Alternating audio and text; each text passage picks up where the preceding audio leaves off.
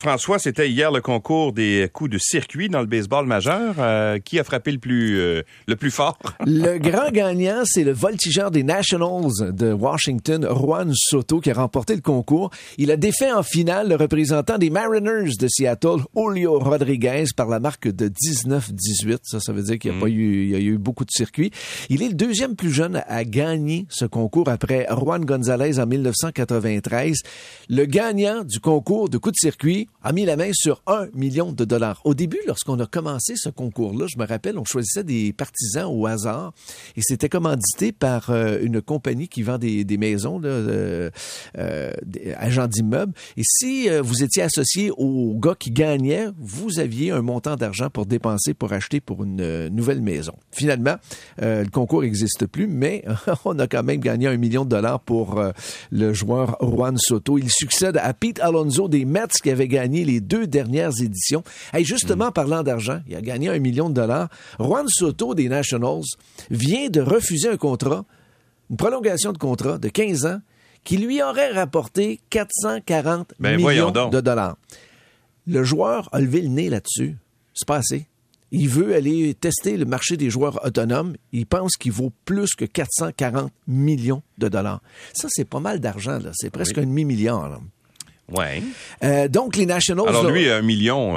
Bon, écoute, qu'est-ce que tu veux qu'il fasse avec ça? Ouais, des pinottes, hein? Ouais. Mm-hmm. Les Nationals ont été insultés, qui refusent son offre de 15 ans et $440 millions. Ils l'ont mis sur le marché des joueurs pour l'échanger. Pourquoi il vaut autant d'argent? C'est que le gars, il a seulement 23 ans. Déjà, il frappe pour une moyenne de 293.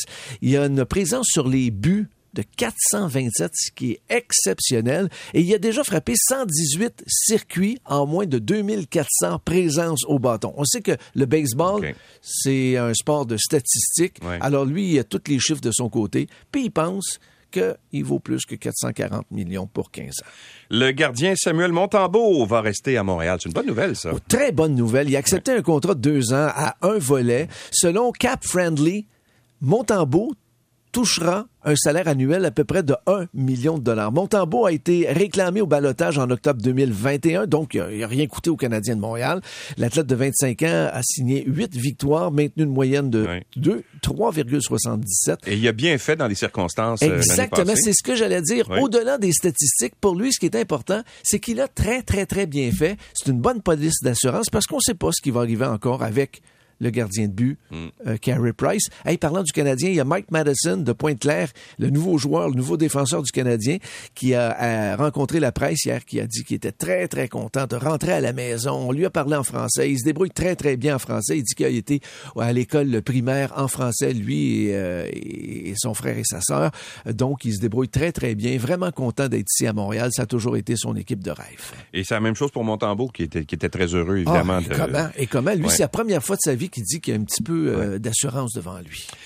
Duel Canada-États-Unis pour le titre de la CONCACAF. Les Américains ont gagné. Oui, 1-0. Ça se passait hier au Mexique. Alex Morgan a marqué sur un tir de pénalité. C'est donc dire que la qualification olympique pour les Canadiens devra attendre au moins encore 1 an. Pour ce qui est des Américaines, sont déjà assurés de participer aux Jeux olympiques de Paris en 2024. On vous rappelle que le Canada avait gagné la médaille d'or à Tokyo l'été dernier.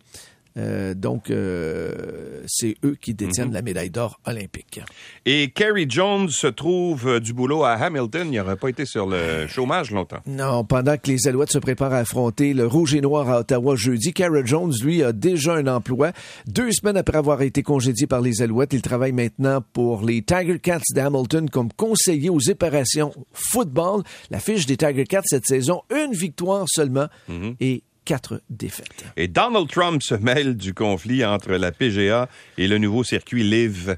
Oui, circuit qui est financé en partie par l'Arabie Saoudite et qui offre de véritables fortunes aux golfeurs de la PGA pour qu'ils quittent le circuit américain.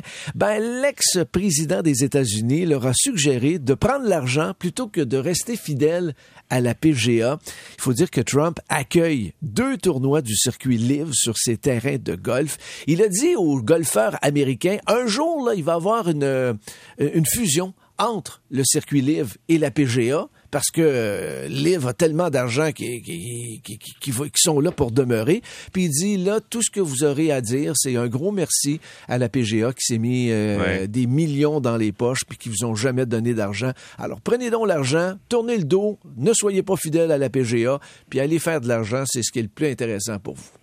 Bon, une belle philosophie de Donald Trump, encore une fois. Ben oui, conflit d'intérêts qu'on dit. Oui, c'est ça, exact. Ben oui. Merci, François.